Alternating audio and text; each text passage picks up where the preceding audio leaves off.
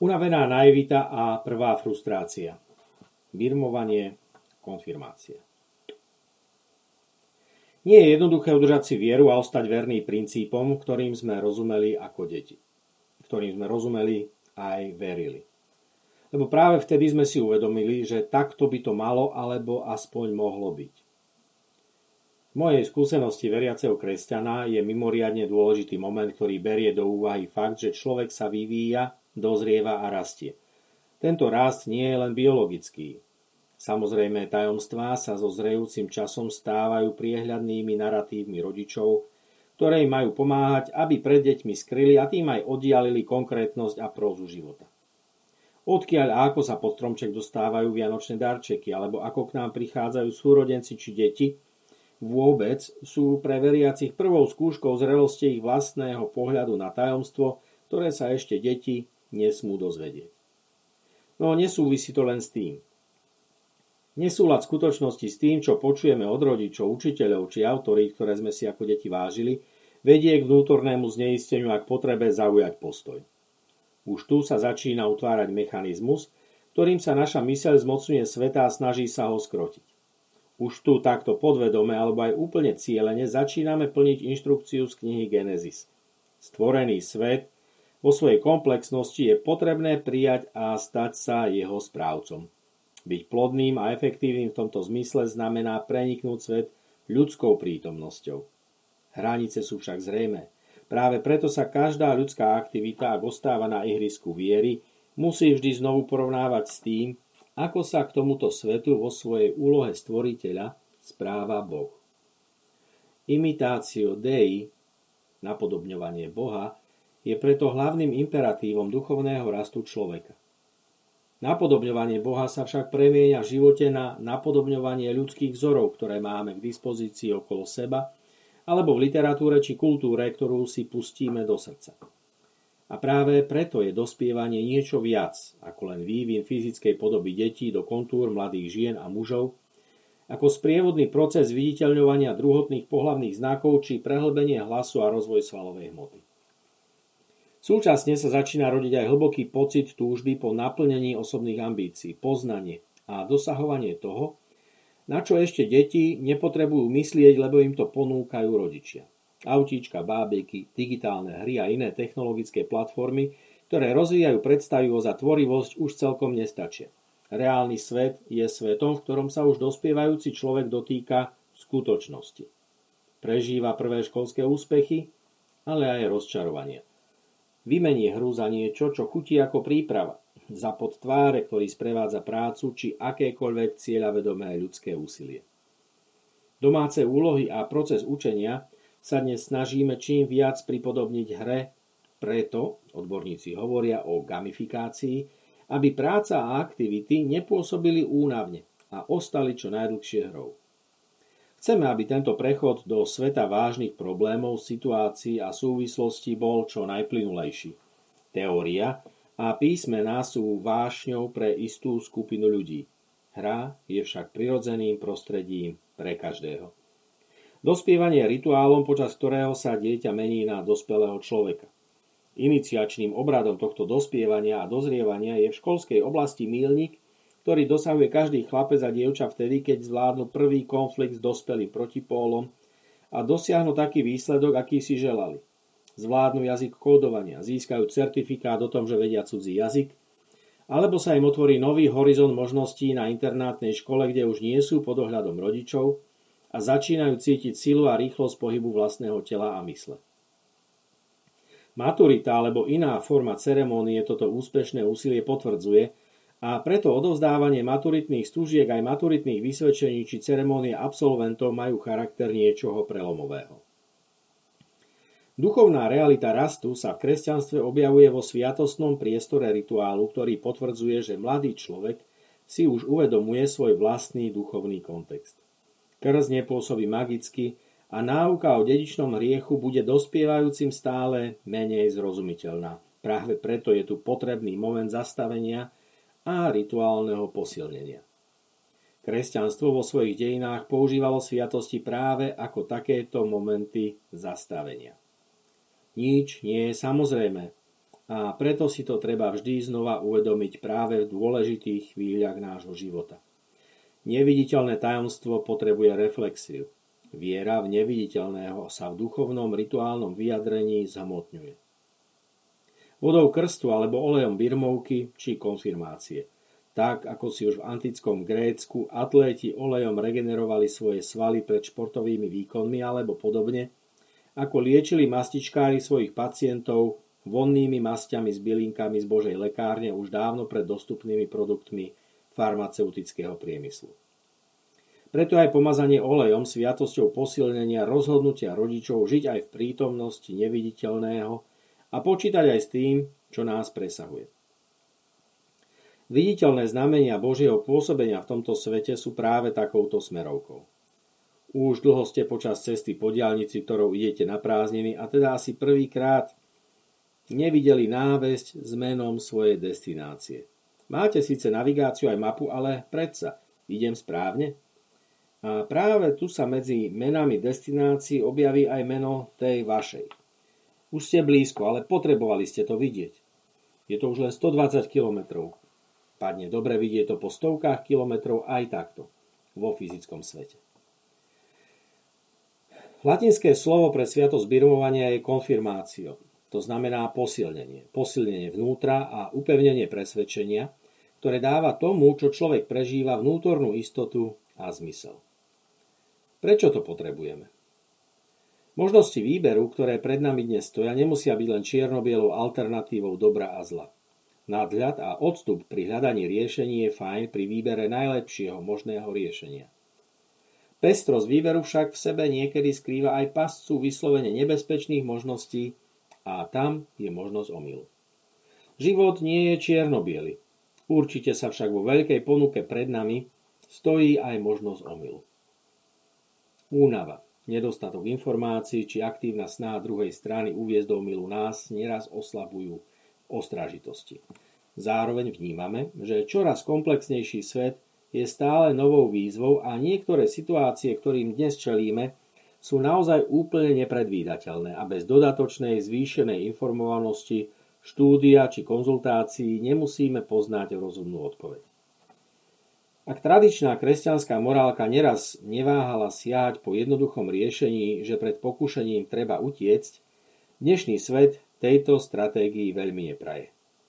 Útek pred problémom nie je jeho riešením a ak sa mu dnes vyhneme, s vysokou pravdepodobnosťou sa morálna dilema vráti. V inej situácii, v mierne pozmenenej konštelácii, ale možno o to nástojčivejšie. Zrelý postoj sa rodí z istoty vnútorného hlasu a kultivovaného morálneho a etického vedomia. Dôležitosť neviditeľných síl a štruktúr vo vnútri človeka odhalila už grécka filozofia a kardinálne čnosti spravodlivosti, múdrosti, odvahy a miernosti sú odvtedy predmetom reflexie a úvah filozofov. O rozvoji charakteru nielen ako súčasti nejakej disciplíny v rámci rozvoja zručností hovoria posledné 10 ročia mnohí autori, ktorí ich vôbec nespájajú s vierou. Kresťanské prežívanie je však okrem prirodzených čností spojené aj s čnosťami, ktoré sa označujú ako teologické. Viera, nádej a láska sú v živote kresťana nadstavbou jeho prirodzeného sveta a poctiví teológovia sa snažia o to, aby vždy opakovali, že naše prežívanie je v prvom rade postavené na našich prirodzených schopnostiach. Prežívanie teologickej dimenzie existencie sveta a človeka je preto len nadstavbou, ktorá v žiadnom prípade a za žiadnych okolností neprotirečí ani neruší zákony prírodné či nepopiera ľudskú prirodzenosť. Naopak, stavia na nej a prekonávajú. Dáva jej vyššiu motiváciu a v rámci istého kontextu pôsobí protirečivo, nie je však jej popretím.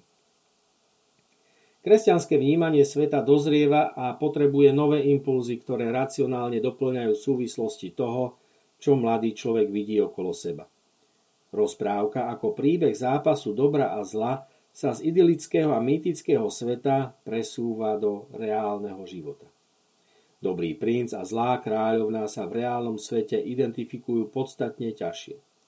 Zrada a klamstvo nie sú v reálnom živote také zrejmé ako v napísanom príbehu, kde je aj vďaka rozprávačovi zjavné, kto stojí na strane dobra a kto na strane zla.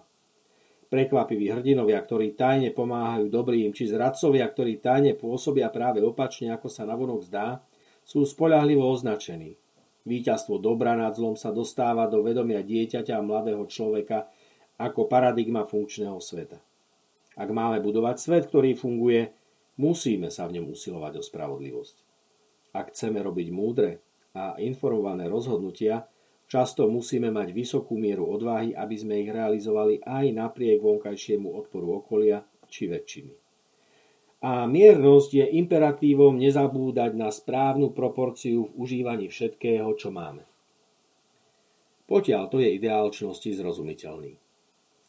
Motiváciou konania v súlade s týmto ideálom nie je odmena alebo nejaký honorár. Aristoteles, Sokrates či Platón nehľadajú pre čnostný život inú motiváciu ako to vedomie, že toto je to správne. Nerobíme dobré veci preto, lebo sa to vyplatí, ale jednoducho preto, lebo to je dobré a správne. Nerobiť to znamená nenaplniť svoje človečenstvo.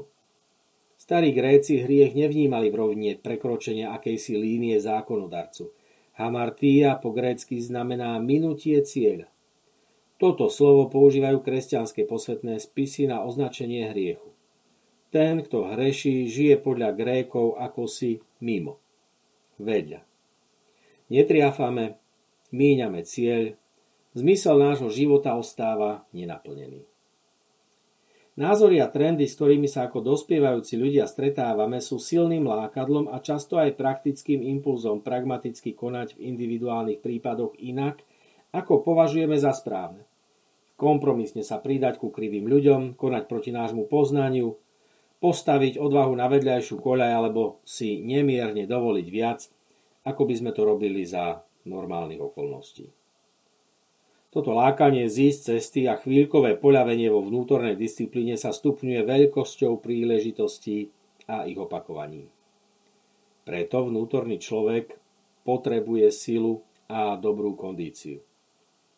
Tá sa zrodí len z cvičenia a vnútorného sústredenia robiť veci najlepšie, ako vieme. Takto sa získava ľahkosť v rozhodovaní pre správne veci v rizikových situáciách. Morálne dilemy sú križovatky, na ktorých sa ocitáme niekoľkokrát za život vo veľkých veciach, ale aj niekoľkokrát za deň vo veciach, ktoré majú omnoho menšiu závažnosť, ale sú rovnako nepohodlné. No práve malými cvičeniami človek nadobúda povedomie o tom, ako jeho vnútorný svet rastie a upevňuje sa, alebo naopak, ako otvára cestu niečomu, čo ho vnútorne oslabuje. Do stredu vlastného prežívania v takom prípade stavia seba a svoje vlastné ja, po grécky ego. Namiesto spoločného dobra a ideálneho sveta buduje len svoj vlastný svet. Mať dostatočne silnú vnútornú motiváciu, ostať verný a stáť potichu alebo možno aj v aktívnom zápase na strane dobra, znamená mať dostatok priateľov, vzorov, inšpirácie. To dodáva silu vnútornej motivácii, ktorá nemôže čakať na vonkajšie potvrdenie či odmenu.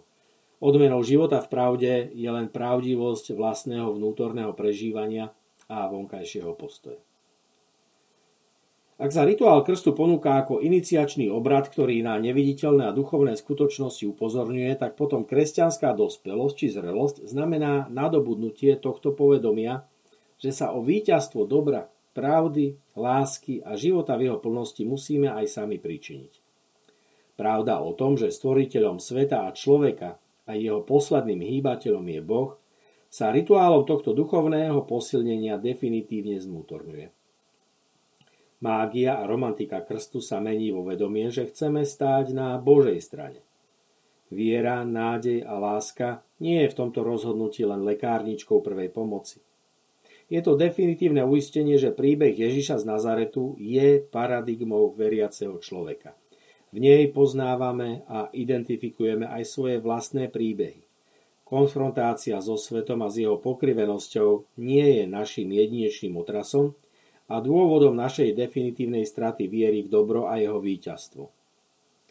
Ježišova odpoveď išla ďalej ako grécka filozofia a duchovný svet sa rozširuje o novú dimenziu. Nejde len o uspokojenie filozofického ideálu, ide o silu, ktorá prekonáva aj smrť. Ježiš po ukrižovaní nežije len v srdciach svojich priateľov. On sa zo smrti vracia medzi svojich, aby sa s nimi stretol a povedal im, že žiť v inej dimenzii sa dá už teraz. Preto prichádza medzi svojich priateľov a hovorí im, že nový dých, ktorý potrebujú pre pokračovanie v tom, o čom im hovoril, je naozaj jeho darom. Druhá naivita dospelého kresťana sa rodí práve z tejto istoty. Preto katolícky rituál sviatosti birmovania hovorí predovšetkým o dare oživujúceho charakteru. Hovorí o ňom ako o zdroji útechy a posily. Duch Boží, ktorý sa podľa prvých veršov Biblie vznášal nad vodami, oživuje prvého človeka. Boh mu podľa tohto starobilého textu vdychuje život. Podľa textu, ktorý bol zapísaný o pár storočí neskôr, Ježiš prichádza medzi svojich zneistených priateľov, aby im dal, tak povediac, druhý dých. Aby sa ich úprimná a autentická viera stala vierou, ktorá rastie s nimi.